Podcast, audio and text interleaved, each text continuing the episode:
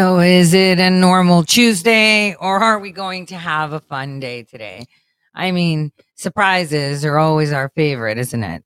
So, today I was looking at the news and it's got to be, and I can't be the only one that sees this. This is a an extremely strange July. It's extremely strange. We have hearings that are not benefiting anyone as the hearings are whitewashes, basically. No one's doing their job. On the other hand, nations around us are strategizing and even discussing changing of borders. And so I thought it was important that we take a look at a nation uh, that went through that. Uh, I have written about it before years ago when I was introducing everyone to Peter Strzok. And in there, I had mentioned that Peter Strzok's father, Peter Strzok Sr., and Barack Hussein Obama's alleged mother, Stanley Ann Dunham, were responsible for the regime change in Iran. But post that, they were also responsible for the fall of Upper Volta and the rise of Burkina Faso.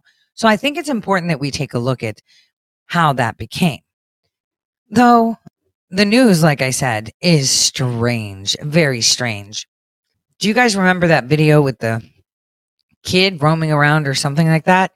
Well, I think the mother attempted to say that she was kidnapped and that's why her kid, you know, was roaming around.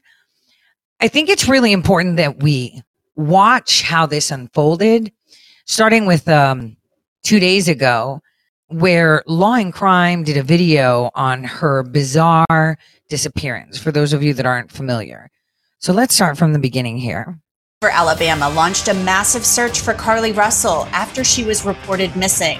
What we can't say is we've been unable to verify most of Carlee's initial statement made to investigators. Police say they have no reason to believe there's a threat to the public and there appear to be questions about Russell's story after her phone reveals searches for a movie about an abduction. And I, I do think it's it's highly highly unusual to. Uh, uh, the day that, uh, that that someone gets kidnapped, that uh, several seven hours, uh, eight hours before that, that they're uh, searching the internet, googling the movie Taken about an abduction. I- Thanks for joining us here on Law and Crime. I'm Angenette Levy.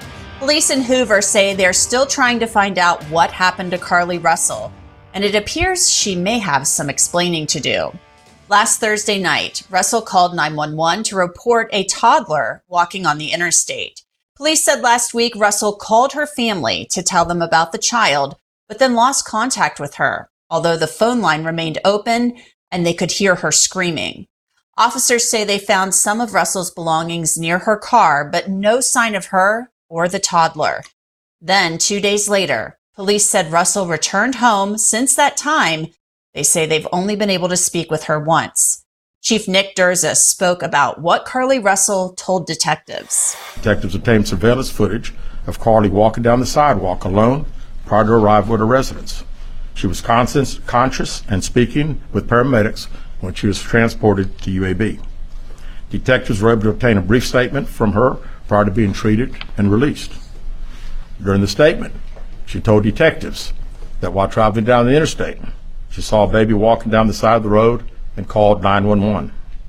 She stated when she got out of her vehicle to check on the child, a man came out of the trees and mumbled that he was checking on the baby.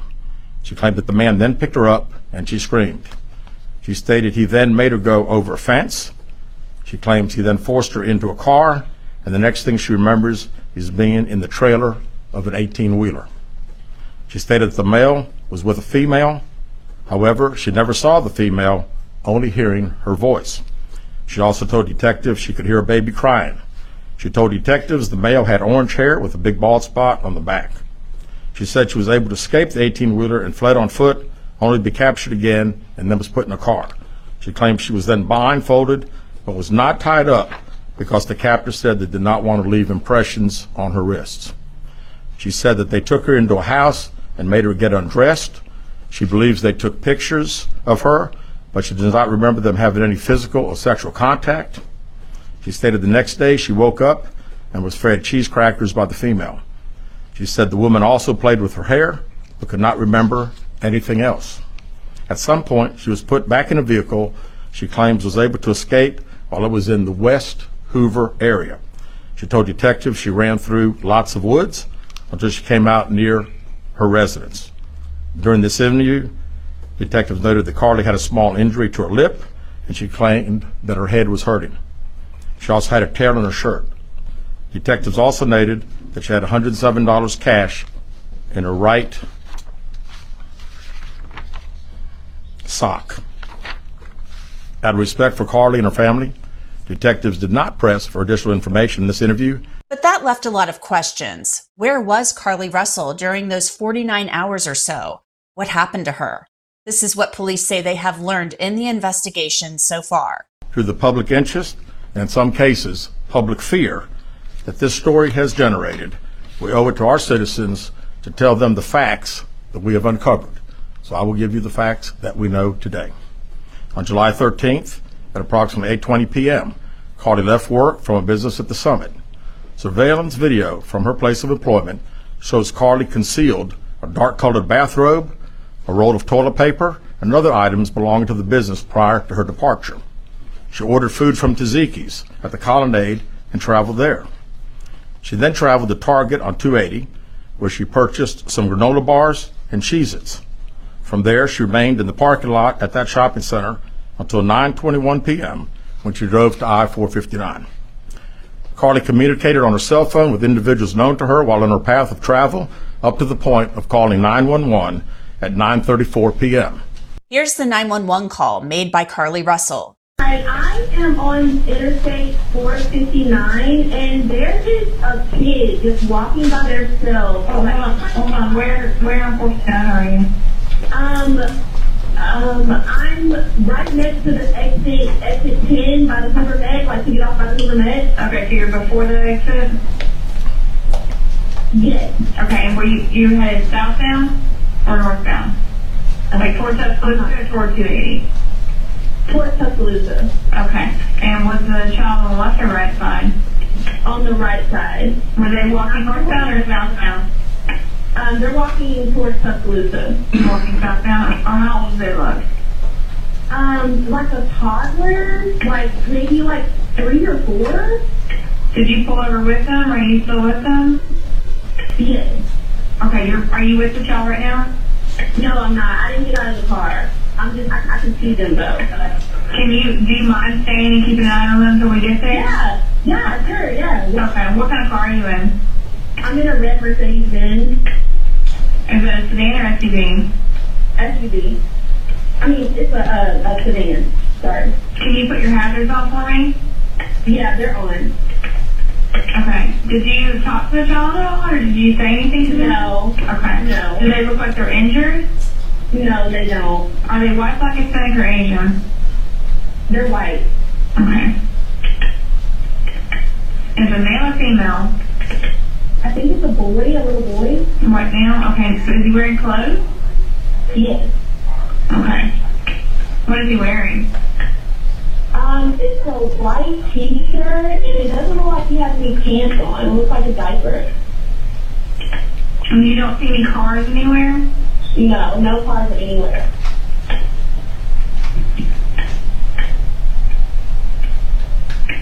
Okay. All right. What's your name? My name is Carlee Russell. Police are clearly skeptical when it comes to the 911 call and Russell's story. Data from Carlee's phone, including her Life 360 app, shows that she traveled approximately 600 yards in her vehicle while she was on the phone with 911, stating that she was following a child. 600 yards. That is six football fields straight. 600 yards. Chief Nick Derzis explained what officers found near Russell's car. Her purse was located in the front seat of her vehicle with her Apple uh, Watch in the purse. The food she ordered for Taziki's was also in the car. The items she purchased from Target, as well as the items taken from her place of employment, were not in the vehicle, nor were they located anywhere around the scene. Chief Derzis said detectives want to speak with Russell again, but they need to be careful because of any trauma she may have endured. He said since speaking to her following her return home, The Secret Service has uncovered more information from Russell's cell phone. Part of what data includes several internet searches in the days leading up to her disappearance that I think are rele- very relevant to this case. On July 11th at 7:30 a.m., the term "Do you have to pay for an Amber Alert?" was searched. On July 13th at 1:03 a.m., the day of her disappearance, the term "How to take money from a register without being caught" was searched. On July 13th at 2:13 a.m., the day of her disappearance, the term Birmingham bus station was searched. On July 13th, 2:35 a.m., a search for a one-way bus ticket from Birmingham to Nashville was conducted with a departure date of July 13th. On July 13th at 12:10 p.m., a search for the movie Taken, a film about abduction, was conducted. There were two searches related to Amber Alerts on a computer at Carlee's place of employment, including one regarding the maximum age of an Amber Alert. There were other searches on Carlee's phone that appeared to shed some light on her mindset, but out of respect for her privacy, we will not be releasing the content of those searches at this time. Those internet searches are clearly concerning to police. And I, I do think it's it's highly highly unusual to uh, uh, the day that uh, that that someone gets kidnapped. That uh, several seven hours, uh, eight hours before that, that they're uh, searching the internet, googling uh, the movie Taken about an abduction. I, I find that very uh, very strange. Yes. Meanwhile, the mayor of Hoover spoke about how startling and terrifying Russell's disappearance was for the community. And it sent fear and pandemonium not just through our city, but uh, the entire state and the nation as well. The media quickly joined us to get the word out about Carlee. Our community sprung into action and they organized search parties, arranged prayer vigils, and they took other steps that I'm not even aware of to help in this situation. The Hoover Police Department quickly rallied multiple partner agencies, stopping at nothing to find Carlee.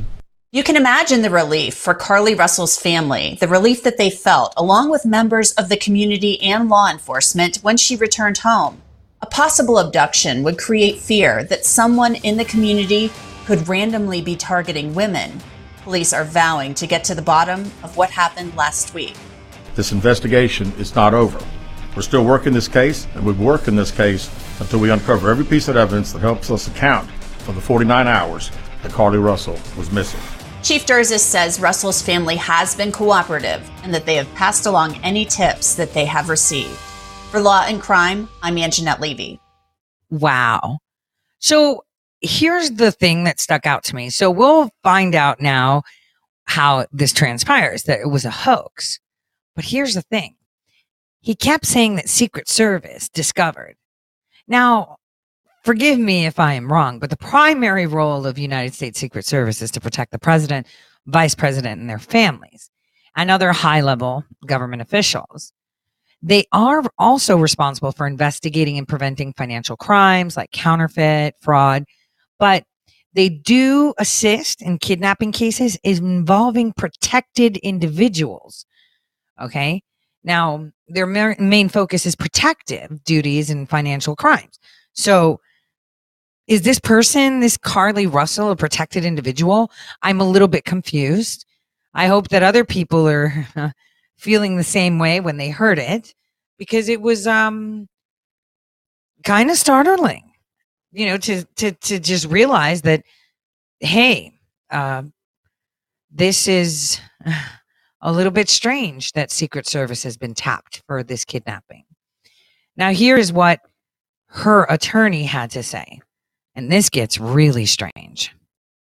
Elijah Blanchard. His 19 year old daughter, Aniah Blanchard, was kidnapped and murdered in October of 2019 in Alabama. His ex wife, Angela Harris, and his mother, led the search for Carly Russell. And Amisha Cross, a Sirius XM political commentator who has been sto- following the story closely. Thanks to both of you for coming on the program. Appreciate it. Elijah, let me start with you. How did you feel when you heard today's news making it official? Um, I felt disrespected. um, it's with the matter is as serious as this, um, it just really brings a lot of awareness to, you know, scams.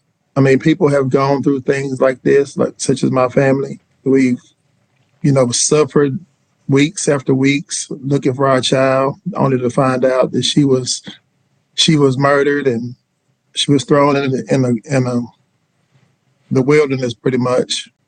Um, to hear somebody who could actually put someone through that, um, it really just makes me feel disgusted and I feel really disrespected because as a father, losing a child, your baby girl, and you know, once you receive that, I can never forget October 24th, uh, 2019. That's just the day I never forget. Receiving a phone call to tell you that your daughter is missing or she didn't make it home the prior night.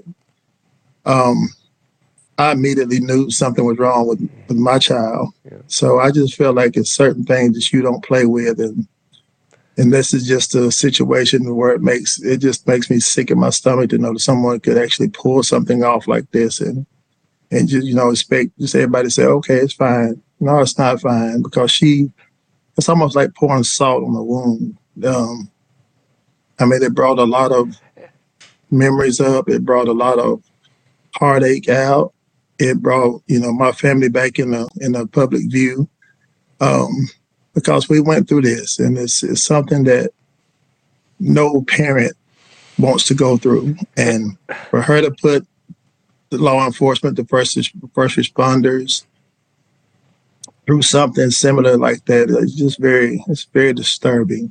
And i'll bet that your daughter's disappearance didn't get a fraction of the attention that this got did it it did get the fraction, but um, initially, no. Um, you know, of course, when when Aniah went missing, it was more of a 24 hour wait, you know, for you know 24 to 40 hours, and we mostly did most of the media coverage at, up front. Um, yeah.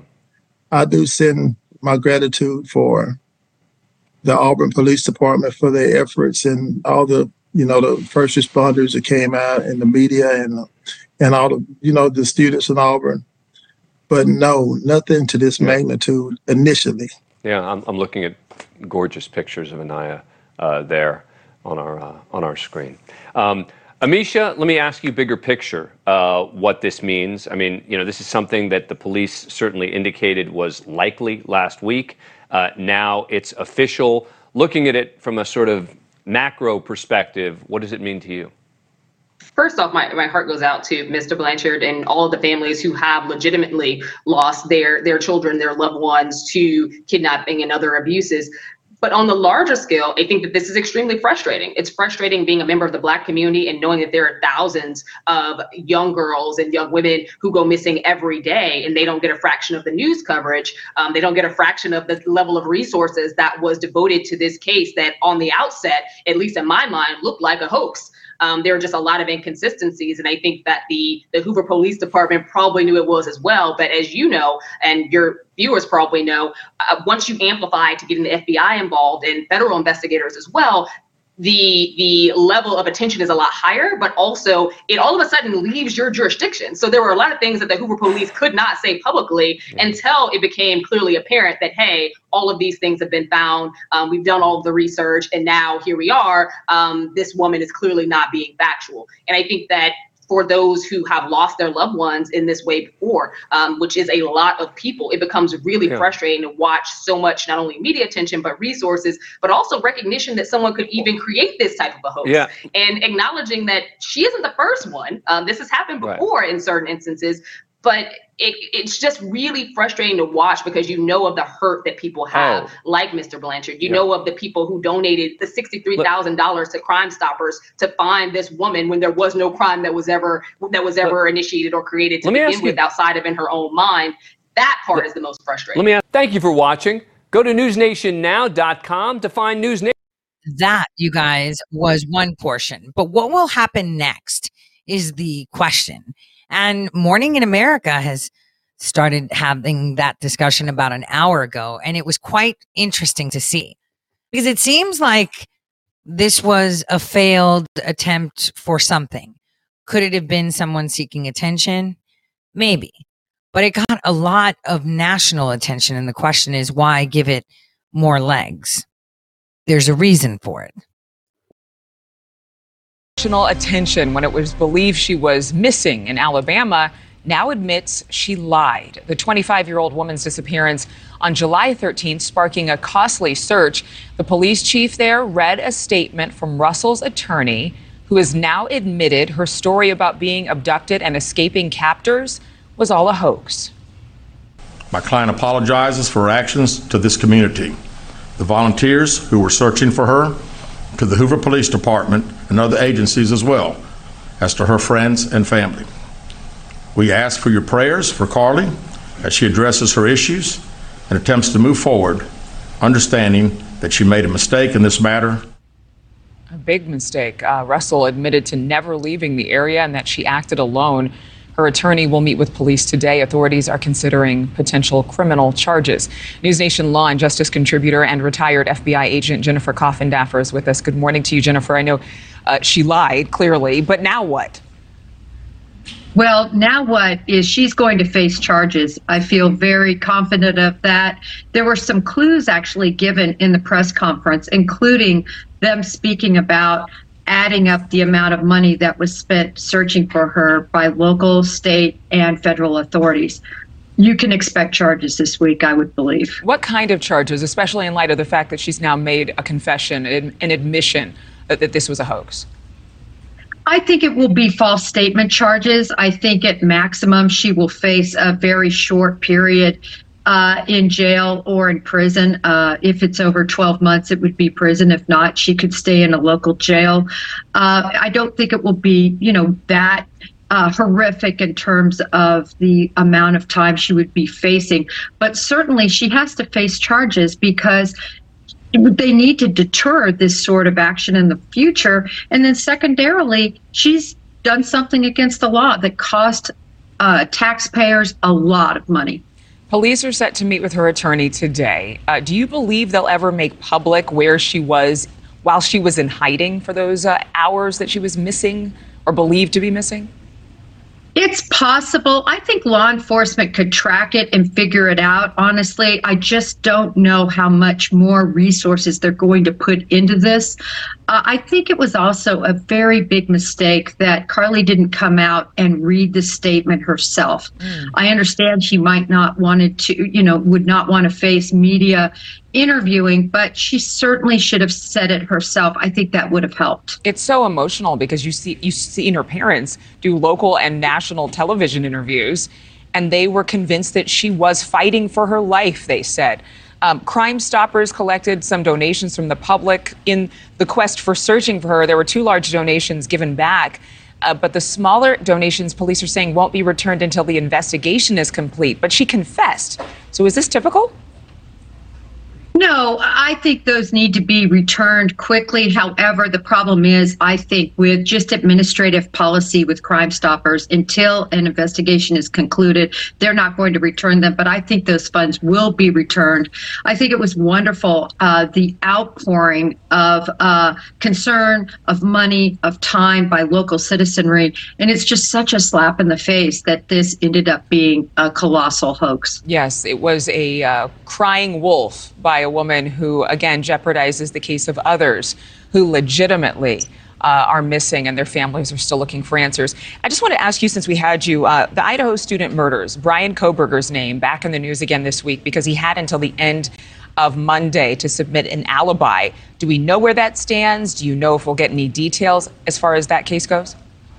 Well, we're not seeing that any alibi was submitted, although I will say the website where we can publicly glean this information has been a little bit sketchy in terms of going on and not being able to find the information.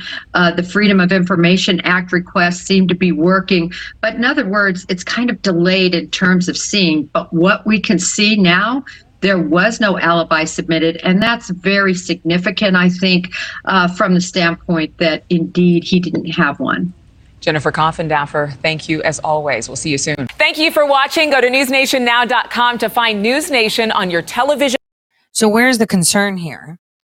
So, we have a woman that has admitted to hoaxing her kidnapping Secret Service was involved. Okay, maybe it could have been like telecoms crime, something. But on the other hand, this happened in Alabama, and now they're going to seek punitive damages against a woman, which is warranted, right? If proven so. If proven so. But here is where this may tie in. I'm going to show you a video. Hold on, let me. Of a deceased man. Now he's deceased. Let's take a look. This is Barack Hussein Obama's chef. Wow. Respect the food. Sir, yes, sir. Salt the water, bitch. Get the pasta in there.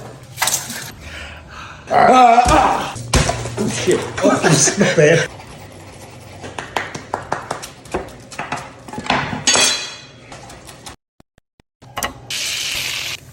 Get the pasta in. Add some pasta water. Where the hell you get that? I always have pasta water. Add some parsley. Add some salt, pepper. Bon appetito, bitch. You gotta work for it, bitch. Alrighty. Well, that was a president chef. Now, the question that people should be asking themselves is what's going on? We've had a lot of White House chefs go to drowning. Stories have been changing, and it sounds really interesting, doesn't it?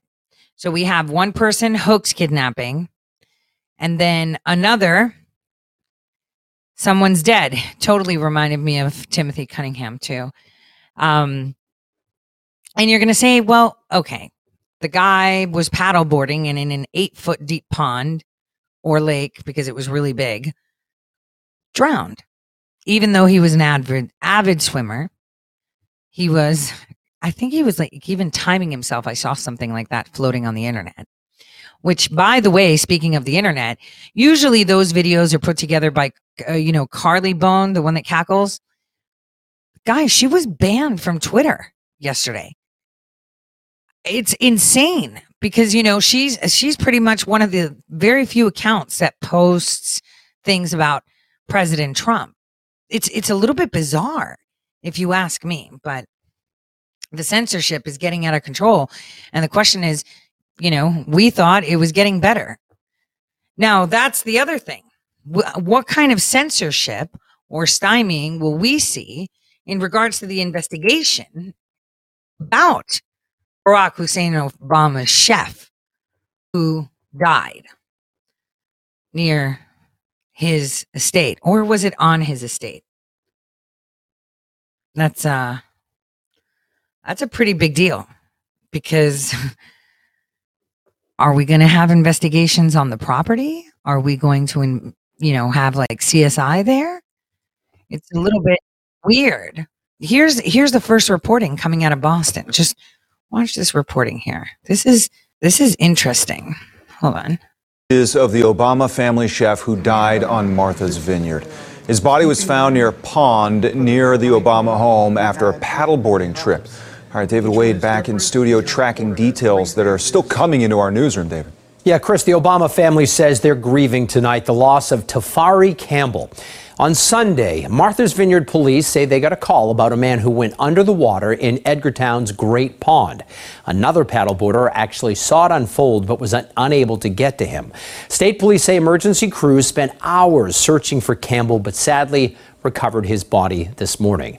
The Virginia man worked at the White House as a sous chef and in this official video was seen working on brewing an official beer for 1600 Pennsylvania Avenue. Now, President Obama offered Campbell a job to work for his family when as he was leaving the White House, and Campbell took it. In a statement tonight, President Obama said, Tafari was a beloved part of our family. When we first met him, he was a talented sous chef at the White House, creative and passionate about food and its ability to bring people together. In the years that followed, we got to know him as a warm, fun, extraordinarily kind person who made all of our lives a little bit brighter. By the way, the Obamas were not at the home at the time. Tafari Campbell was married with twin boys. The investigation into his death continues. Chris? All right, David. I'm sorry. That's really curious, especially the way they reported it is curious. I, is it just me? the way it was reported. But now there's no paddle border, or is there? Someone saw him go under, but no one spoke about it. It's a little bit um, curious. Here's what the morning news have to say. Hold on. And this is coming from CBS this morning. Okay. Here's what they have to say in regards to that investigation. We are learning about a tragic story involving former President Obama's personal chef. The body of Tafari Campbell was found yesterday in a pond near the Obama's Martha's Vineyard estate after police were alerted Sunday about a man struggling in the water. The Obamas say Campbell's drowning death has left them brokenhearted. Scott MacFarlane has more possible drowning. Massachusetts State Police say divers found the 45 year old yesterday morning after an hours long search. Police had been called to the Obama residence Sunday night after someone had reported a possible drowning in a nearby pond. As far as we know, they're currently in the water. The body of a man was found about 100 feet from the shore in roughly 8 feet of water. He was later identified as former White House sous chef Tafari Campbell. Authorities said the Obama family was not staying at that home during the accident. The only thing you have left to do is just put the labels on and pop the top. Campbell could be seen here in a White House video during the Obama administration making homemade beer for the president. In a statement, the Obamas said they first met Campbell during his time working at the White House. They say they then asked him to stay on with the family after the president left office. The Obamas added that they were brokenhearted over the loss of someone they described as, quote, a beloved part of our family. Police say Campbell was visiting Martha's Vineyard at the time of the accident, but it's not yet clear whether he was staying at the Obama's home. For CBS Mornings, I'm Scott MacFarlane. So no one knows if he lived there. I mean, that would be the first question, right? Is he a live-in chef? Where is his twin boys? You know, if that's the case. It's quite fascinating. Think there are parallels to this, and I think this is where we're going to see it. So having said that, we're going to shift gears because we need to talk just a little bit about Ukraine before we head into Burkina Faso, which should be coming into focus very soon, too. So I'll see you guys in just a bit.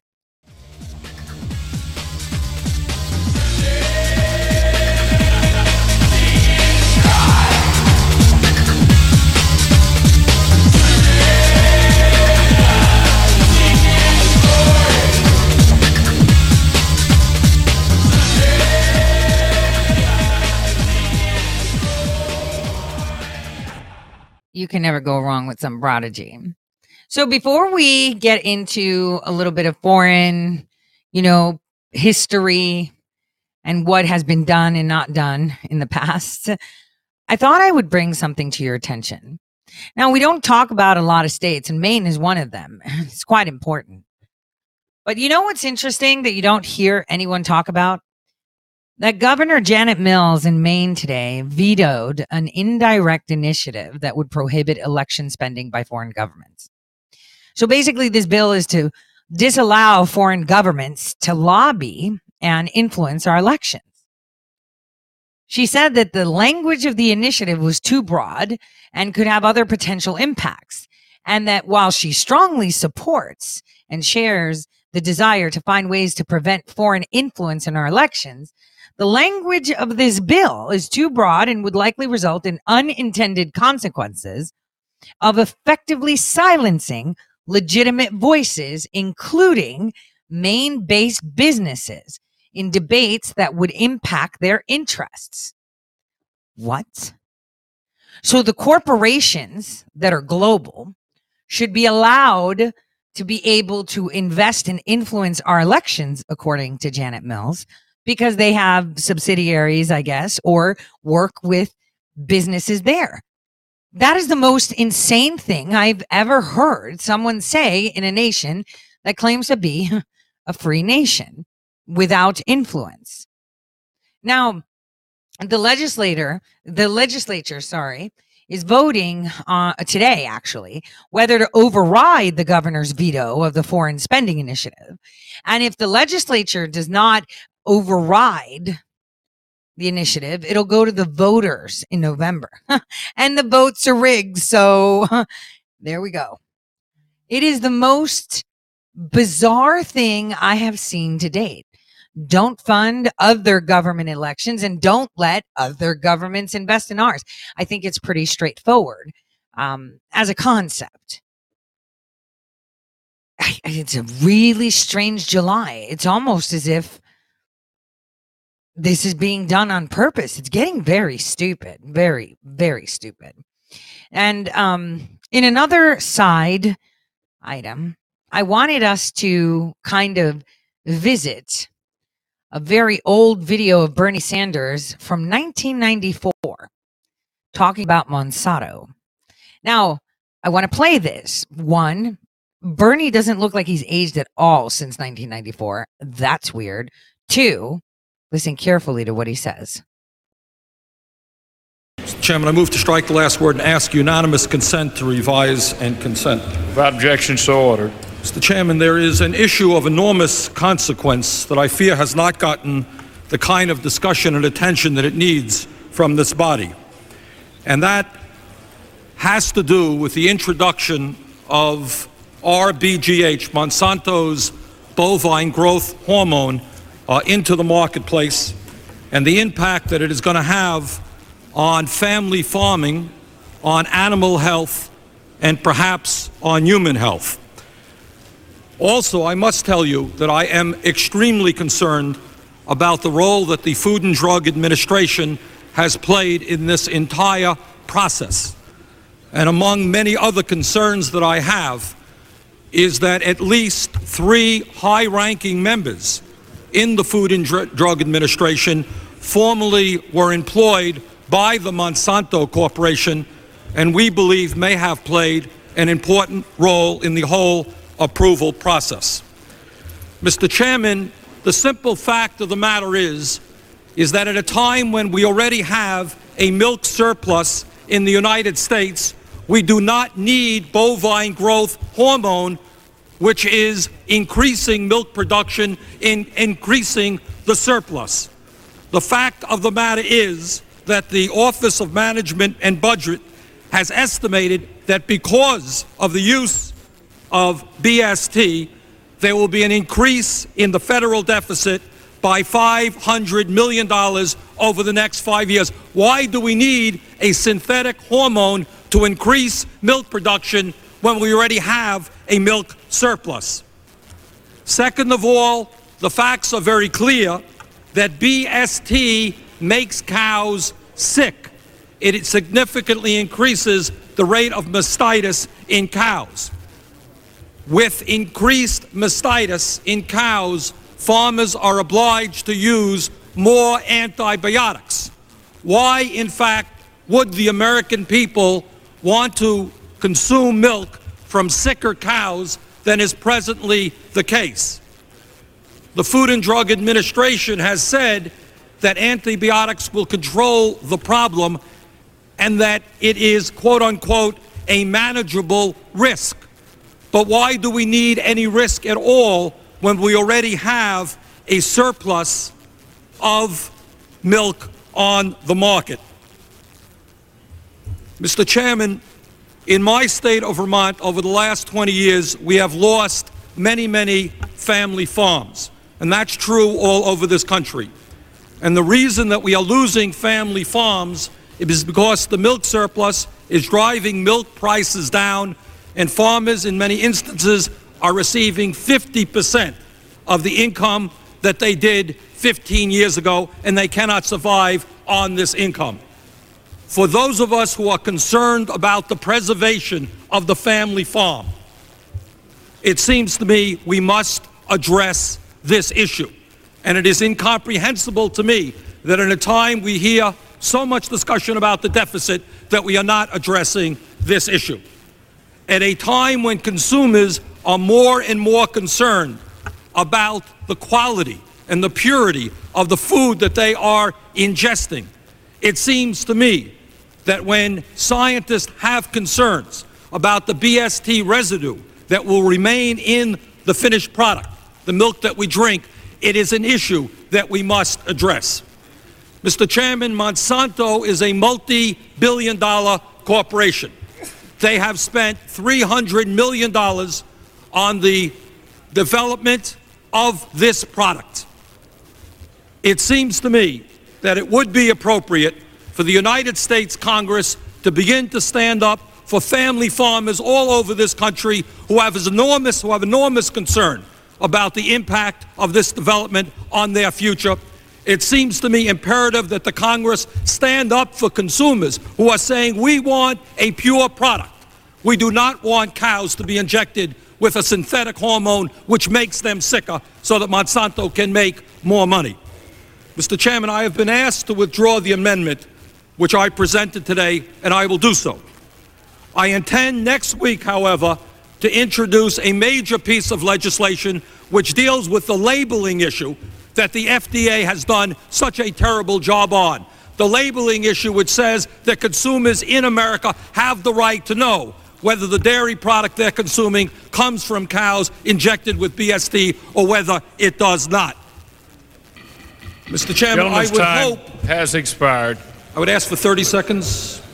Uh, Mr. Chairman, I move to strike the Gentleman last. asks unanimous consent for 30 additional seconds. Is there objection?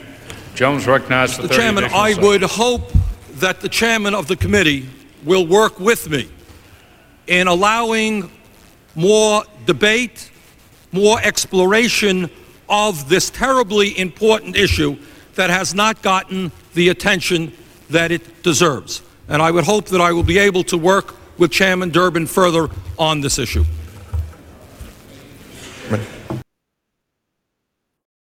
Monsanto has been a problem for a very long time. And Bernie spoke almost 30 years ago, right? It's a little bit less than 30 years ago. That is what he said about our food. And where are we today, 30 years later? We now have almond milk and oat milk, you know, because that's milk. It's not dairy, right? We have a lot of soy milk. And if you remember, we were exporting milk from the US, selling it to Canada, and then buying it back at a premium. Remember that example? And now we have Monsanto demanding that there are federal blanket laws in regards to labeling your meat. How many of you buy meat at Walmart?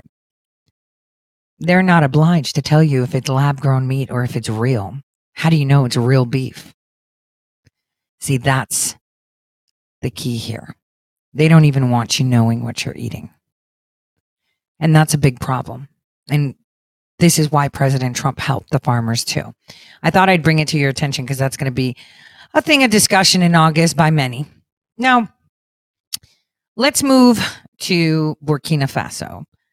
If you remember, that's where Ilhan Omar was when she got a divorce. And it was signed there. Her divorce was signed there. But I'm going to show you a video where someone is kind of just talking about the capital, uh, Ouagadougou, and tells you about the sites that you should see before we delve into the tragedies that happened within that nation and how quickly it changed its name. Here we go. Hello explorers, thanks for joining us again and welcome back to another informative and exciting video on our YouTube channel. If you are joining us for the first time, we want to thank you, we appreciate your time. Some time ago we made a beautiful video about the country of Burkina Faso. But today we want to zoom down to look into the capital city of this amazing African country. We shall also explore in details why the country's name was changed by the former president Thomas Sankara. Also, we shall look into some very best places to visit in Ouagadougou. Our main focus will be talking about the history of Ouagadougou and why this city has little confirmation in terms of their contribution in the transformation of the African continent. So without any much delay, we shall just dive straight into it. For those of you who don't know, Ouagadougou is the capital and the largest city of Burkina Faso. The Mossi people settled Ouagadougou in around the 15th century. During this period, the Mossi expanded their territorial reach through the region south of the Niger River. By the 15th and the 16th century, Ouagadougou was the most powerful Mossi kingdom. During this proximity in terms of its location around the White Volta River, Ouagadougou was a vital location for agriculture. As of 2003 based on figures, an estimated over 1 million people resided in Ouagadougou. Per Mossi oral history, the location was originally called Wonga Zabra Soba, which is the Kumbe, Tenga. This actually means the name honored the chief zebra of the Soba village. Mendes speaking traders changed the name, using Oga for Woga and also Dugu for the village. By the 18th and the 19th century, slave played and slavery played an important role in the region. The Mossi used the local population as slaves to work on as domestic and agricultural workers. Moving forward, as European countries uh, staked claims to African territory after the partition of Africa, France established a foothold in the Mossi region. In 1887, Louis Bega, a French explorer, visited Ouagadougou and noted its suitability for a labor reserve for the French. In particular, the French noted labor for cotton cultivation in Niger River Basin. Initially, the Mogo Noba Wogo, which is also the Mossi leader at the time, resisted Bega's overture to establish the region as a French protectorate. France seized the region by force in 1896. At about 1904, the region became a part of the colony Haute Senegal River. Although the French officially ended slavery in 1901, thousands in the Upper Volta region were, were conscripted into the French military and forced to work in the cotton fields. French labor and tax policies led to an anti-tax march in Ouagadougou as of 1908, one of the earliest protests of the colonial rule at the time. Ouagadougou has transformed. It's a beautiful African city and it has a lot of contribution and transformative locations for those of you who plan to visit. If you are new to our channel, we'll encourage you to subscribe and share our videos to your different network. Ouagadougou's population grew to nearly 20,000 during World War I. Upper Volta became a separate colony in 1919 and the French established Ouagadougou as its political capital. Thousands were forced to build uh, infrastructure in Ouagadougou. In particular, roads and railroads were constructed during the facilitated cotton trade. As a result of numerous famines and financial difficulties, the French dissolved Upper Volta and transferred its administrative administrations to neighboring Cote d'Ivoire, another French colony in 1932. Following World War II, Upper Volta was re-established as a separate colony and Ouagadougou again became its capital in 1947. During the 1950s, decolonization further spread throughout Africa and Upper Volta became independent from France as of August 1960. Important industries with regards to Ouagadougou. It is a transformative city. It has some of the international colorations if you consider being one of the Africans' leading city in that particular region. Important industries in Ouagadougou includes textile, agriculture and also acclaimed African Film Festival, the Festival Pan-Africain du Cinéma et de la Télévision de Ouagadougou, which is also abbreviated at the FESPACO. Ouagadougou is also home to the University of Ouagadougou and the International Airport. For those of you who have been to this city, it will be considered that it's a city that has its own challenges, but like any other city in the continent, it has also attracted lots of tourists and also international experts moving to this country. There are lots of Ouagadougouan people who actually moved to live in different parts across Burkina Faso.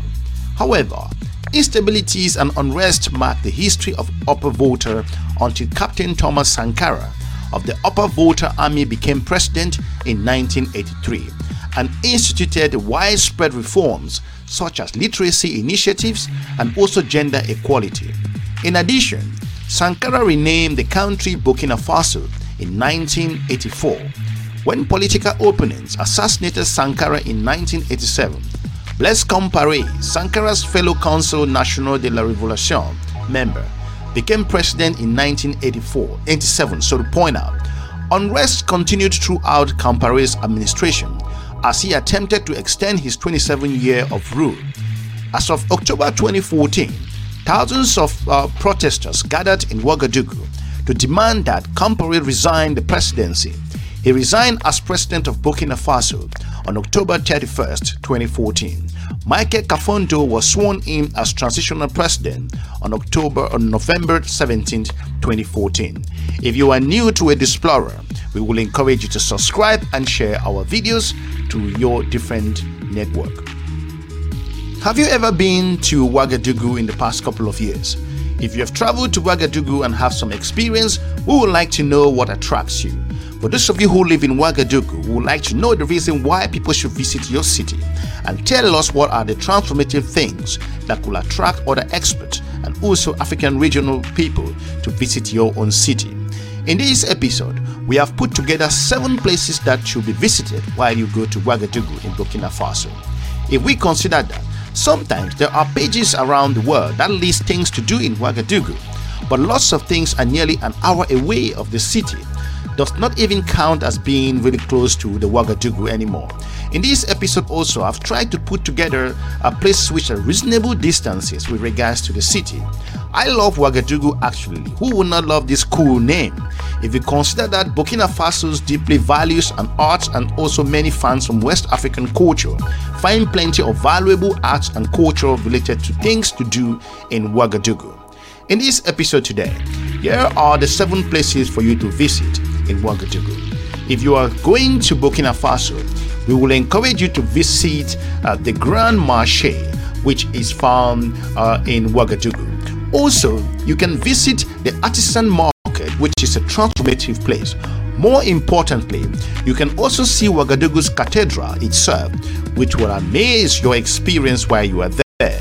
You can also see the Grand Mosque Central Mosque, which is um, found in Ouagadougou. Something more for you to visit. You can also visit the National Museum, Museum National in Ouagadougou, which provides African arts and also uh, the cultural nature of this amazing African capital. You can also visit the Musical Instrumental Museum, Museum de la Musique in this country. You can visit the Parc Urbain Berg Ouago. Also, like always, best things to do in Ouagadougou, you you could meet locals and also share your own international experience and you get to see Ouagadougou from a close look. Have you ever been to Ouagadougou recently? Or you plan to visit in the past in the next couple of months? We will encourage you that Ouagadougou could be a place to see for those of you who've been there, we would like you to share your different experiences and also if you're planning to share some also like uh, international cultural festivals that you're planning to answer to attend in this country, we will. So, those are one of my this channel that I shared with you, the EDU Explorer that looks at Africa. I love watching his videos because he promotes the nations that he does and he tries really hard too. Now, we need to get into the whole Burkina Faso and Thomas Sankara, et cetera, et cetera, et cetera. It's really important because he was actually assassinated after he completed the job, you know, bringing in gender equality. I repeat, gender equality. He was a feminist. It was completely opposite to what Burkina Faso stood for. So we're going to go to one of another one of my favorite channels on YouTube, which is Geography Now and take a look at it. And keep in mind, it was in Ouagadougou, I think October 4th, October something, 2019, that Omar signed her divorce papers. And she did it from Burkina Faso, uh, formerly known as Upper Volta, before Strzok's dad and Obama's mom entered the scene time because as the upload of this video, Burkina Faso is going through a huge transition and find out why in about three, two, one. It's time to learn geography now! Hey everybody, I'm your host Barbie. So Burkina Faso is one of those African countries you've probably heard of that has a lot of drama going on. However, there's a whole world of underlying fascination and culture awaiting for you once you observe things a little closer. That being said, let's dissect the flag. Flag has two equally sized horizontal bands of red and green with a yellow star resting in the middle. These colors are the Pan-African colors to symbolize the breaking away and unity of post-colonial nations in Africa. Adopted in 1984, the red symbolizes the revolution, even though the guy leading that revolution would eventually get assassinated by another guy leading another revolution. And the green represents the abundance of agricultural and natural resources resources, which I'm not trying to be offensive, Burkina Faso, but that's kind of not really true, but if you say so. And finally, the yellow star represents the guiding light of the revolution. All right, that's pretty much it. Moving on. Okay, first of all, Burkina Faso is arguably the country with the world's most interesting sounding names. I mean, you have places like Burum Burum, like a car, and then you have places like Gorom Gorom, like a Swedish car. Oh, Goromgra, I don't know. There's a place called Rambo and Bobo Dioulasso. A lot of these names come from tribal words, and the cool thing is that Burkina Faso is actually really good at intermixing its ethnic influences pretty well. In fact, the name Burkina Faso comes from the More word Burkina, meaning honorable people, and Faso, which is the Dioula word, meaning fatherland. The usage of different languages in the name symbolizes the unity between the many ethnic groups. It would kind of be like if Canada called itself La Pays Parlementaire Fédérale, Nation of Canada.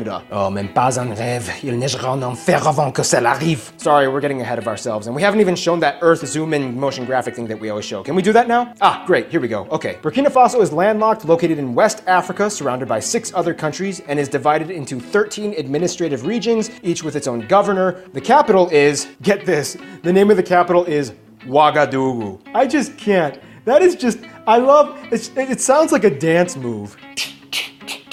Adudu Ouagadougou, Adudu Ouagadougou, Adudu Ouagadougou. Whew. Oh yeah, I, I, gotta teach you guys geography or something like that. Burkina Faso's old name actually used to be Upper Volta, or French Upper Volta when it was part of the French Empire, named after the three Volta rivers, the black, the red, and the white Voltas, which also would explain the former flag. You might ask, well, if it was called Upper Volta, then where was Lower Volta? Was it Ghana? To be frank, no, there never really was in Lower Volta. However, all three Volta rivers do kind of drain into Lake Volta in Ghana, so I guess in an unofficial sense, Ghana is kind of like the Lower Volta. When it was under the French Empire, Burkina Faso was kind of utilized as like a bridge nation and wasn't really exploited much for its natural resources. The country was pretty much targeted solely for the purpose of giving direct access from the coastal colonies to the desert holdings like Mali and Niger. Yes, people, that's how you pronounce it. Niger, not Niger, not Niger, and definitely not that offensive word that I know you're all thinking about and getting all 13 year old Japanese schoolgirl giggly about, Bob Saget. It's pronounced Niger. It's kind of weird weird because 19 provinces in Burkina Faso have like this weird fusion contiguous territory agreement with Mali and Niger under this thing called the Liptako Gourma Authority, which basically administers the resources and power cooperations between the peoples of the entire region of all three countries. It's kind of like we're all from three different countries, but eh, let's pretend like that doesn't really matter in this one specific region. Deal? Deal. Otherwise, Burkina Faso has quite a few noticeable places that have their own cultural flair. Typically, towns will have their own contrasting architectural style based off of the tribes that are predominantly inhabiting that area, like the thick red clay houses of Kumi, the elaborately embellished pattern houses of Tiabele, the spiky mud mosque of Bobo Dioulasso. Otherwise, Ouagadougou has its own taste in modern buildings and offices, but with a dry red clay African ambiance that gives its distinct cultural character. Want to know another thing that gives Burkina Faso its character? Burkina Faso's landscape plays a huge role in how people live and engage with each other on a daily basis. First of all, as a landlocked country, Burkina Faso obviously has no access to the sea, so instead relies on its system of rivers and lakes for irrigation. Remember how we talked about the Sahel in the Benin video? Well, the northern part of Burkina Faso is kind of like entirely in it. This means that the northern region of Burkina Faso, appropriately named the Sahel region, is the driest part in the entire country and has a desert-like atmosphere. The further south you go, the greener and wetter it gets until you are literally in humid forest zones. In general though, one thing that you can kind of expect in Burkina Faso is a lot of red dirt. The soil in many parts has a noticeably dusty red hue that kind of gives the entire country a rustic African appeal. Unfortunately, as a whole, Burkina Faso doesn't really have many internal natural resources, there's no oil, and many of the cash crops aren't really extensively grown. Despite the fragile soil conditions, about 80% of the population lives on subsistence agriculture. In fact, despite plagues of locusts, desertification, and drought, about three quarters of the people still live in the countryside and prefer agricultural lifestyles. It's just a thing they do and have been doing for centuries. The French colonial administrator R. de la Vignette wrote in 1946 that we came from industrialized Europe where factories are joyless affairs and found people who work to music. Typically, drummers still accompany farmers in Burkina Faso to this very day. The most common crops distributed domestically and internationally are peanuts, millet, sorghum. However, the economy is heavily centralized around cotton and gold. Burkinabe cotton is some of the cheapest cotton you can buy on the market right now and comes in very good quality. Gold found in various mines scattered throughout the country respectively make up an almost equal share of an export sector,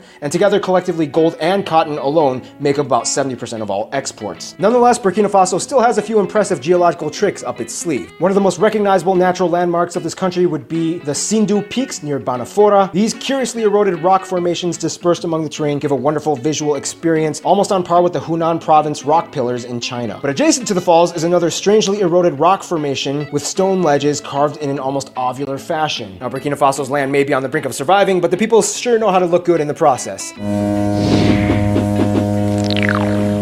Okay, just in case if you didn't get it from the beginning, the people of Burkina Faso are called Burkinabes. Got it? Good. Burkina Faso has about 17.5 million people. The ethnic majority at about half of the entire population identify as Mossi from the Mossi tribe. About 10% are Fulani, Lobis, Mandes, and Bobos. Each make up about 7% of the population each, and the rest of the population is comprised of about 60 different tribes and people groups. Faith-wise, somewhere around 60% of the country follows Malikite Sunni Islam, heavily influenced on the doctrines of Sufism, whereas about 30% of the country identifies as Christian. The remainder typically follows some form of animism and traditional beliefs. Country's official language is French, however, there are three regional languages that exist. More, mostly spoken by the Mossi, Mandinka, mostly spoken in the west by the Bobo, and Bambara, mostly spoken in the north close to Mali. Although Fulfulde, the language of the Fulani, is also widely spoken, it doesn't really encompass any specific region as they're kind of widely spread out throughout the country, so they don't really get a regional recognition. Now here's the thing, Burkina Faso is a pretty low income country. Most of the people live off of $1 a day, and the country depends heavily off of aid from the IMF and World Bank. It's also one of the countries with the highest birth rates as women typically on average have about six children each, which in return has exploded the population almost fivefold in the past half century. Now in order to understand Burkina Faso, you have to kind of understand what has happened to it and what is happening to it today. In the shortest condensed way I can put this, shortly after the French left and they gained independence in 1960, the country got a president who was later usurped by a revolution led by Thomas Sankara, who acted on Marxist ideologies, often referred to as the Che Guevara of Africa. Sankara was then assassinated by another guy named Blaise Compaoré. Eventually, he was taken over by the storming of the parliament by youth revolts. Compaoré resigned and fled the country, and the ruins of parliament are now a tourist attraction. After two weeks of intense negotiations with political and military leaders, the country elected retired diplomat Michel Kafando to act as an interim president until November 2015, when elections will determine a new leader. So as we speak right now, Burkina Faso is in a state of legislative limbo. In a few months, we'll find out what Burkina Faso will decide and what direction they'll head into. As we mentioned before, there are many tribes in Burkina Faso. However, the largest one, the Mossi tribe, has historically been the predominant ethnic group in the region. Mossis, like other tribes found in the region, have a heavily equestrian culture, as they are sometimes referred to as the cowboys of Africa, which may explain the huge profusion of horse race betting shops found in the country. French horse races are broadcasted live and Burkinabes love betting on them. This gave them a huge advantage over their southern neighbors, as they were even able to effectively fight off the Atlantic slave traders very well in the early 16th century and remained intact for over 400 years until finally the kingdom was taken over by the French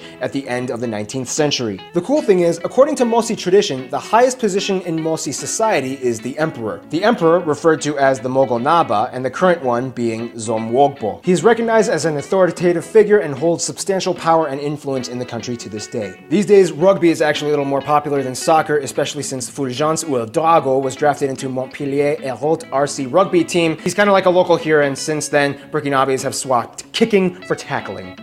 Sounds like every roommate situation I've been in. Now let's find out who else Burkina Faso likes to kick, tackle, or hug. When it comes to friends, Burkina Faso is kind of like Nous ne sommes pas nécessairement amis juste simplement parce que nous parlons français. That being said, Burkina Faso does kind of get along with, or at least tolerates, all of their immediate neighbors and have multilateral agreements, but they aren't exactly yippee skippy about all of them either. Historically, they have had kind of a lot of conflicts with almost every single one of them. Nonetheless, it's kind of interesting because Burkina Faso does have kind of okay relations with the EU, even though former President Compaoré has been heavily criticized over the decades, and yet chooses to acknowledge underdog areas like Kosovo and Taiwan, effectively cutting off ties with the People's Republic of China and Serbia. Libya is a huge ally. Both Sankara and Compaoré were both close friends of Gaddafi, and eventually both countries became founding members of the Community of Sahel Sahara States, an organization that aims to establish free trade in the area. Interestingly enough, Algeria is actually not part of that club, and it all had to do with some kind of political dispute, yada yada yada. When it comes to their best friends, however, more or less they might begrudgingly say the Ivory Coast and Ghana. Even though they've had some drama with the Ivory Coast during the recent civil war, as they were accused of supporting rebel fighters, they still remain the largest trade partners and were at one point the same country under French rule. Ghana has established numerous ties with Burkina Faso, and today they have regular high level consultations and cooperation commissions, and they even share joint military exercises with each other to encourage diplomacy. In conclusion, Burkina Faso is a land ridden with kings, cowboys, and cotton and conflict, and right now they're in a very tense moment of transition. Burkina Faso and that's kind of where the camera ran out of memory space. Sorry. Burundi is coming up next. So that was interesting, learning a little bit about the culture and, you know, how, who, what, when, the flag colors, everything. But there's another channel that I like too, which is knowledge of the world. It's actually new and it's pretty much robotic, I would say, but the information is great. And it only has 24 subscribers. Like, I don't understand how some channels, I think this is like a revamp, but here we go. Niger to the east, Benin to the south, Togo and Ghana to the southwest, and the Ivory Coast to the west. Hey, how are you doing today? I hope everything is going well for you. Welcome to my channel Knowledge of World. Burkina Faso was formed in 1958 as the Republic of Upper Volta. It gained independence from France in 1960. The country's name was changed to Burkina Faso in 1984. Burkina Faso is a multi-ethnic country with a rich culture. The majority of the population is Muslim, but there are also significant Christian and animist minorities. The official language is French, but there are over 60 other languages spoken in the country. Some of the most popular landmarks and attractions in Burkina Faso include the Rock of Bandiagara, a UNESCO World Heritage Site, the Dogon villages of the Bandiagara Escarpment, the capital city of Ouagadougou, the Arli National Park, the Nzinga Nature Reserve. The capital of Burkina Faso is Ouagadougou. It is the largest city in the country, with a population of over 2 million people. Ouagadougou is located in the central part of the country, on a plateau at an altitude of about 1,200 meters, 3,900 feet. The city is known for its traditional architecture, including the Grand Mosque and the Palace of the Mogho Naba. The traditional Dugu is a major commercial center for Burkina Faso. The city is home to a number of markets, including the Grand Marché, the largest market in the country. Ouagadougou is also a transportation hub, with a national airport and a railway station. Ouagadougou is a popular tourist destination, with a number of attractions, including the National Museum, the zoo, and the Cultural Center. The city is also home to a number of festivals, including the FESPACO Film Festival, the largest film festival in Africa. The people of Burkina Faso are known for their hospitality and resilience. The majority of the population is rural, and the country is home to a number of ethnic groups, including the Mossi, the Bobo, the Fulani, and the Dogon. Burkina Faso is a relatively safe country, but there have been some recent incidents of violence in the north of the country. The political situation is also somewhat unstable, but the government is working to improve security and stability. The majority of the population of Burkina Faso is Muslim, 60%, followed by Christians, 25%, and animists, 15%. The economy of Burkina Faso is largely based on agriculture. The country is a major producer of cotton, peanuts, and shea nuts. The economy has been growing in recent years, but it is still one of the poorest countries in the world. The currency of Burkina Faso is the West African CFA franc, XOF. The CFA franc is pegged to the euro, so 100 CFA francs is equal to 0.152449 euros. The CFA franc is divided into 100 centimes. The CFA franc was introduced in 1945 by the French colonial government. It was originally called the French West African franc, but the name was changed to the West African CFA franc in 1958. The CFA franc is used by eight countries in West Africa, Benin, Burkina Faso, Cote d'Ivoire, Guinea-Bissau, Mali, Niger, Senegal, and Togo. The CFA franc is a stable currency, and it is widely accepted in West Africa. It is also a good currency for travelers, as it is easy to exchange for other currencies. Here are some of the benefits of using the CFA franc. It is a stable currency, which means that its value does not fluctuate as much as other currencies. It is widely accepted in West Africa, so you do not have to worry about exchanging your currency when you travel. It is a good currency for travelers, as it is easy to exchange for other currencies. Citizens of most countries need a visa to enter Burkina Faso. Visas can be obtained from the Burkina Faso embassy or consulate in your home country. One secret about Burkina Faso is that it is home to the world's largest film festival dedicated to African films. The FESPACO Festival is held every two years in Ouagadougou and attracts filmmakers from all over Africa. The food of Burkina Faso is a delicious blend of African and French cuisine. Some of the most popular dishes include tu, a millet-based porridge, wari, a sorghum-based stew, and soup kanja, a peanut soup. The official language of Burkina Faso is French. However, there are over 60 other languages spoken in the country, including Moor, Dioula, and Fulfulde. The use of technology in Burkina Faso is growing rapidly. The country has a growing number of internet users, and mobile phones are becoming increasingly popular. The political situation in Burkina Faso is somewhat unstable. The country has experienced a number of coups and political upheavals in recent years. However, the current government is working to improve stability and democracy. These are only a few broad facts about the world and its countries. There is much more to learn about the world and its people. To know everyone that follows us and stays with us, since we need everyone. So now that we're using AI a lot, we're going to be getting a lot of AI videos. That was actually the most thorough one in regards to facts. Why is this important? If you notice, this video also showcased that there is a more centralized currency for West African nation. That's pretty weird considering they don't have an economic trade agreement like the EU yet. For some reason, France was able to deploy an experiment on having African nations that aren't part of a very specific commerce agreement to share a common currency. That's key here. That is key here. Now, it's an interesting nation, aside from the fact that the CIA created it and installed the leader they wanted, helped with the assassinations, and got it done.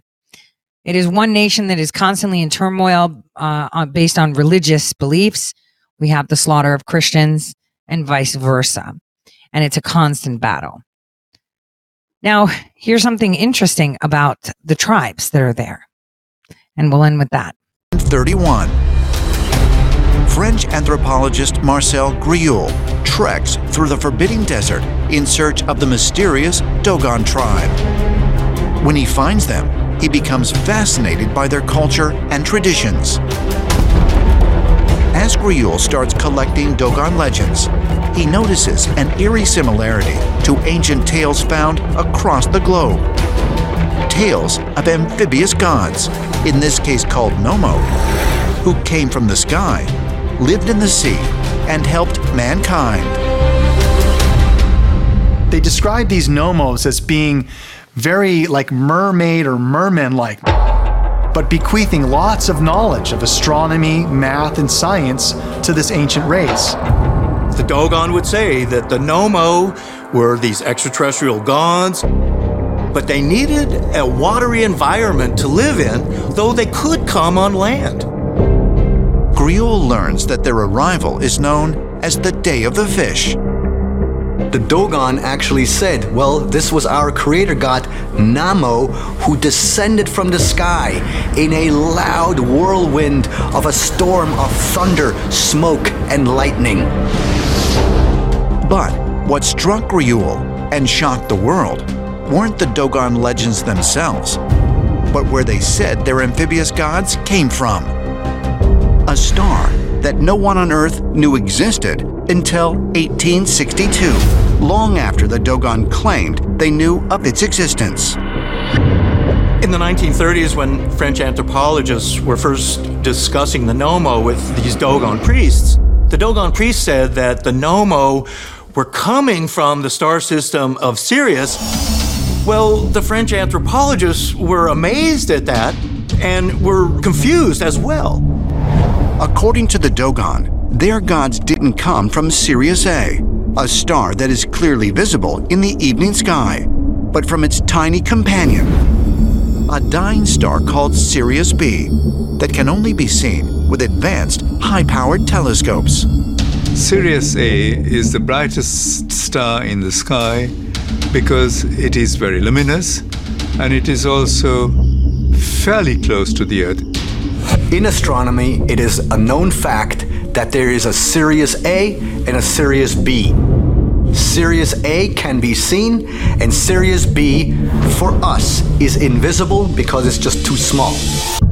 Now, the Dogon knew about the invisible companion star to Sirius. How did they know? For thousands of years, Sirius A has played an outsized role in the imagination of Greeks, Persians, Hindus, Romans, Polynesians, and countless others. The Egyptians even based their calendar on Sirius A. And some believe they aligned the Giza pyramids to Orion's belt, which points to Sirius A. Villages along the Nile and along the Euphrates and ancient Mesopotamia, they lined up their village dwellings to mimic the constellation in which Sirius sat. Sirius is one of the closest stars to us. It's 8.6 light years away. Unlike the sun, which is beautiful golden color, Sirius is a bluish white color, indicating it's much hotter than the surface of the sun. And that corresponds to it being more massive than the sun and burning hotter. It'll have a shorter lifespan. But how could the Dogon have known about the existence of Sirius B?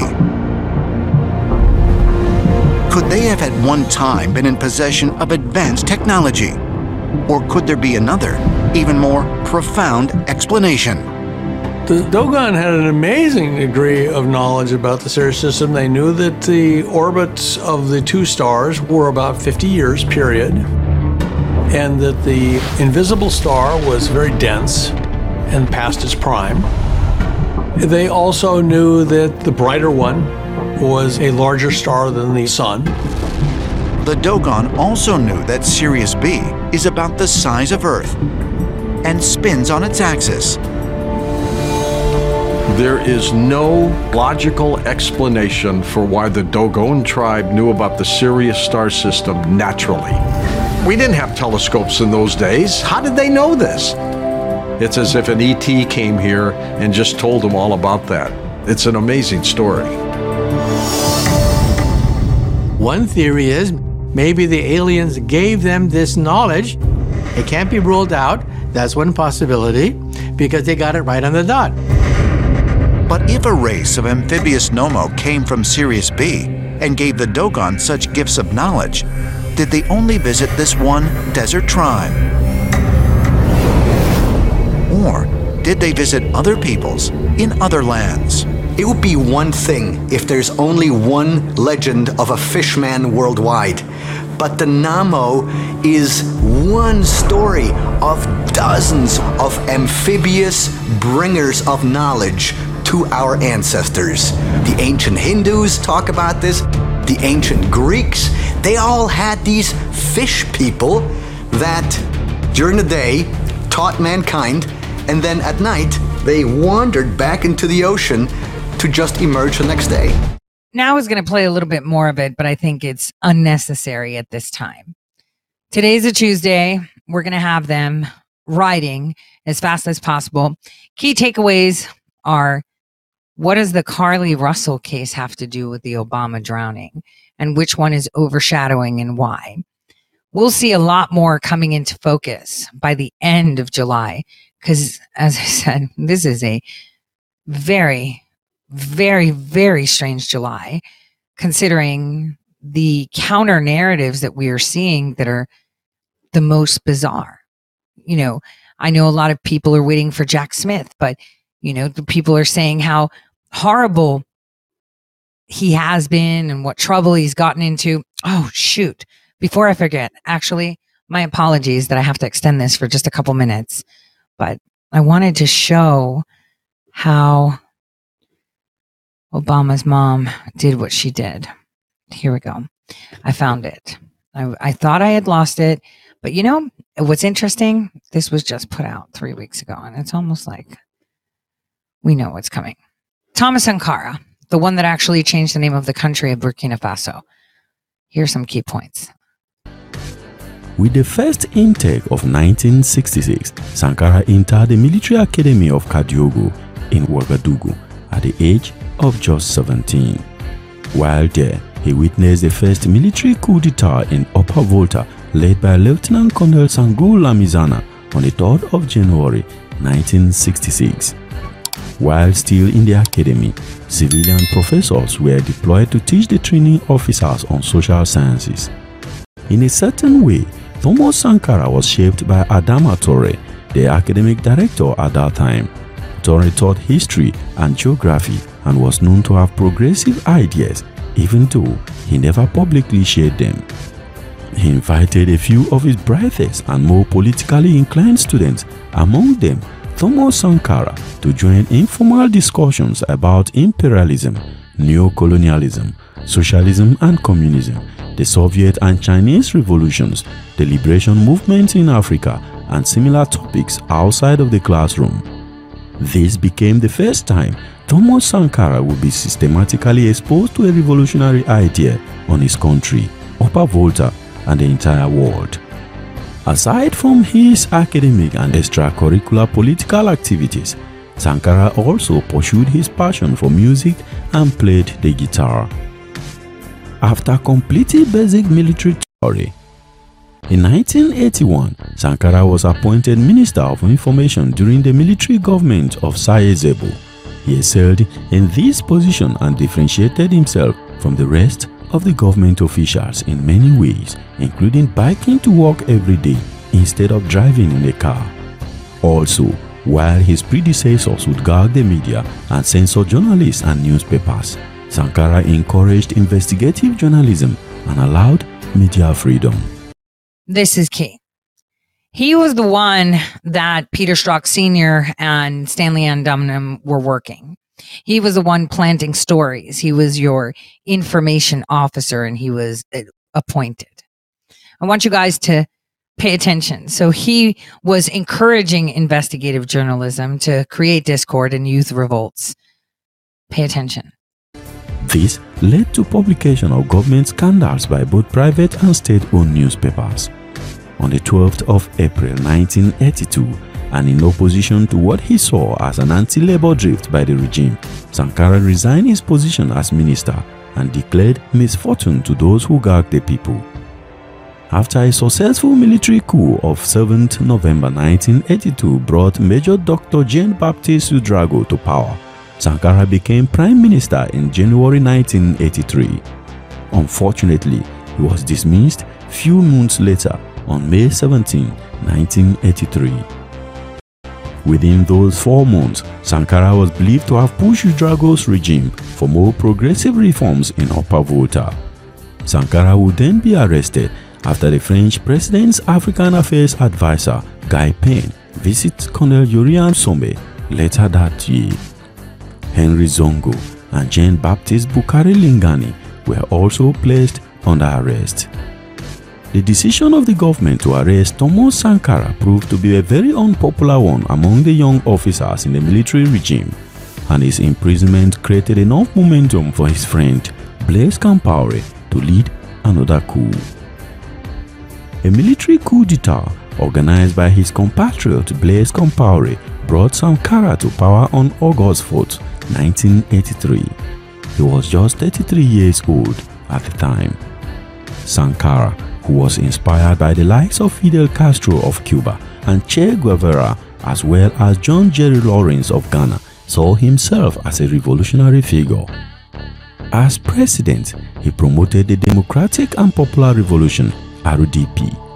In a speech delivered on 2nd of October 1983, Sankara described the ideology of the revolution as anti-imperialist, and his policies were geared towards fighting corruption and promoting reforestation. On the first anniversary of his ascension into power on 4th of August 1984, he renamed the country Burkina Faso, meaning the land of upright people. He also gave it a new flag and wrote a new national anthem. Sankara's first priorities after taking office were feeding, housing, and giving medical care to his people. In an attempt to eradicate polio, meningitis, and measles, he launched a mass vaccination program that was very successful. From So here is where the Bush family enters, um, and the IMF and the UN. Here's where the first deployments of vaccines were done. Thomas Sankara got a lot of money from pharmaceutical companies. These are coups that were led by the West, and this is how they transformed one nation into another. Here's where you can start seeing that implementation. 1983 to 1985, 2 million Burkinabes were vaccinated. Prior to Sankara's presidency, infant mortality in Burkina Faso was as high as about 20.8%, but this number would fall drastically to about 14.5% during his presidency. Sankara's administration was also the first African government to publicly recognize the HIV/AIDS epidemic as a major threat to Africa. He undertook large-scale housing and infrastructure projects as well. Brick factories were created in order to help in building houses as an effort to end urban slums. In an effort to fight deforestation, People's Harvest of Forest Nurseries was created to supply village nurseries as well as organizing the planting of millions of trees. Sankara also carried out a vast road and rail building project and in a short while all regions of the country were connected. Over 700 kilometers of rail was laid to facilitate manganese extraction in the Battle of the Rails without any foreign aid. These programs were an attempt to prove that African countries could be prosperous without foreign aid. Sankara also launched education programs to help in fighting the country's 90% illiteracy rate at the time. These programs were successful in the beginning, but shortly after the assassination of Thomas Sankara, wide-scale teacher strikes coupled with the new regime's unwillingness to negotiate led to the creation of revolutionary teachers. In an attempt to replace the nearly 2,500 teachers that were fired over a strike in 1996, anyone with a college degree was invited to teach through the Revolutionary Teachers Program. Volunteers merely received 10-day training course before beginning to teach. But under Sankara's presidency, the literacy rate went from 13% in 1983 to 73% in 1987. Shortly after taking power, Thomas Sankara established a system of courts known as the Popular Revolutionary Tribunals. The courts were originally created to try former government officials in such a manner that the average Burkinabe would participate or oversee the trial of the enemies of the revolution. Defendants were tried for corruption. Sankara also fought tirelessly for women's rights and to improve women's social status in Burkina Faso. He was considered by many as a feminist. He declared in a speech, there is no true social revolution without the liberation of women. His government banned female genital mutilation, forced marriages and polygamy while appointing women to high government positions. It has also been established that Sankara was the first African leader to appoint women to major cabinet positions and to recruit them actively in the military. As part of his foreign relation, Thomas Sankara defined his government programs as anti-imperialist. As a charismatic pan-Africanist, he was an outspoken opponent of foreign aid. His belief was that he who feeds you controls you. He spoke out against what he called neo-colonialist penetration of Africa through Western trade and finance in conferences such as the Organization of African Unity. He urged on African nations to get together to repudiate their foreign debt. In the late 1980s, when ecological awareness was still very low, Thomas Sankara was one of a few African leaders to consider environmental protection a priority. Over the space of 15 months, starting from October 1984, Sankara's government planted about 10 million trees in a campaign of reforestation. Sankara will explain, quote, In Burkina, wood is our only source of energy. We have to constantly remind every individual of his duty to maintain and regenerate nature. Despite the great strides that were made, there was a growing dissent in the country, partly because of economic problems and opposition from traditional quarters to some of Sankara's more progressive social policies. His administration gradually lost popular support and internal conflict within his government grew as well, particularly the summary trial and execution of seven individuals associated with the previous government and accused of treason in 1984 and the dismissal of teachers as a result of strikes in the same year would tend to undermine his government's great strides.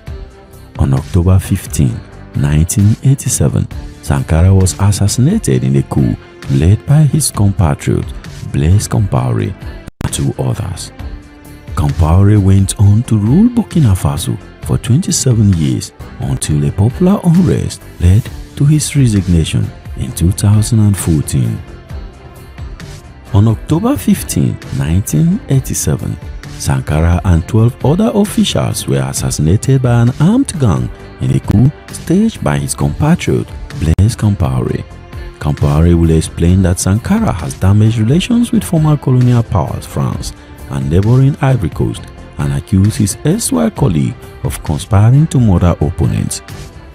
After the coup and the death of Thomas Sankara, some CDR members loyal to Sankara mounted armed resistance for days before they were overwhelmed. According to Alouna Traoré, the only survivor of the assassination, Sankara was shot as he stepped out of the door with his two hands raised. He was having a meeting with members of his cabinet at the Conseil de l'Entente. After killing Sankara, 12 other members of his cabinet were also shot and killed by these assassins. Sankara and other dead bodies were hurriedly buried in unmarked graves. Decades later, after the fall of Blaise Compaoré, 14 people were finally charged in connection with Sankara's murder, including Blaise Compaoré in 2021. Compaoré, who has been in exile in Cote d'Ivoire since 2014, along with former security chief Hyacinthe Kafando, will be tried in absentia. On October 11, 2021, the long-awaited trial began in Ouagadougou. When the verdict was announced on April 6, 2022, Compaoré and nine others were found guilty of having been complicit in Sankara's murder, while Hyacinthe Kafando was found guilty of the murder. Compaoré, Kafando, and another defendant, General Gilbert Diendere, were sentenced to life in prison, while eight other defendants received lesser sentences, while three of the defendants were acquitted. But what really happened on the day Sankara was assassinated? Go watch this video here next for a full account of this last. The question we should be asking ourselves is why, right before the trial, the US had a lot of interest in that. The more you know. Now, let's end today with a little bit of fire because it's going to be a pretty crazy 48 hours. God bless everyone. And tomorrow I will have a late show because I have things to tend to in the morning. God bless.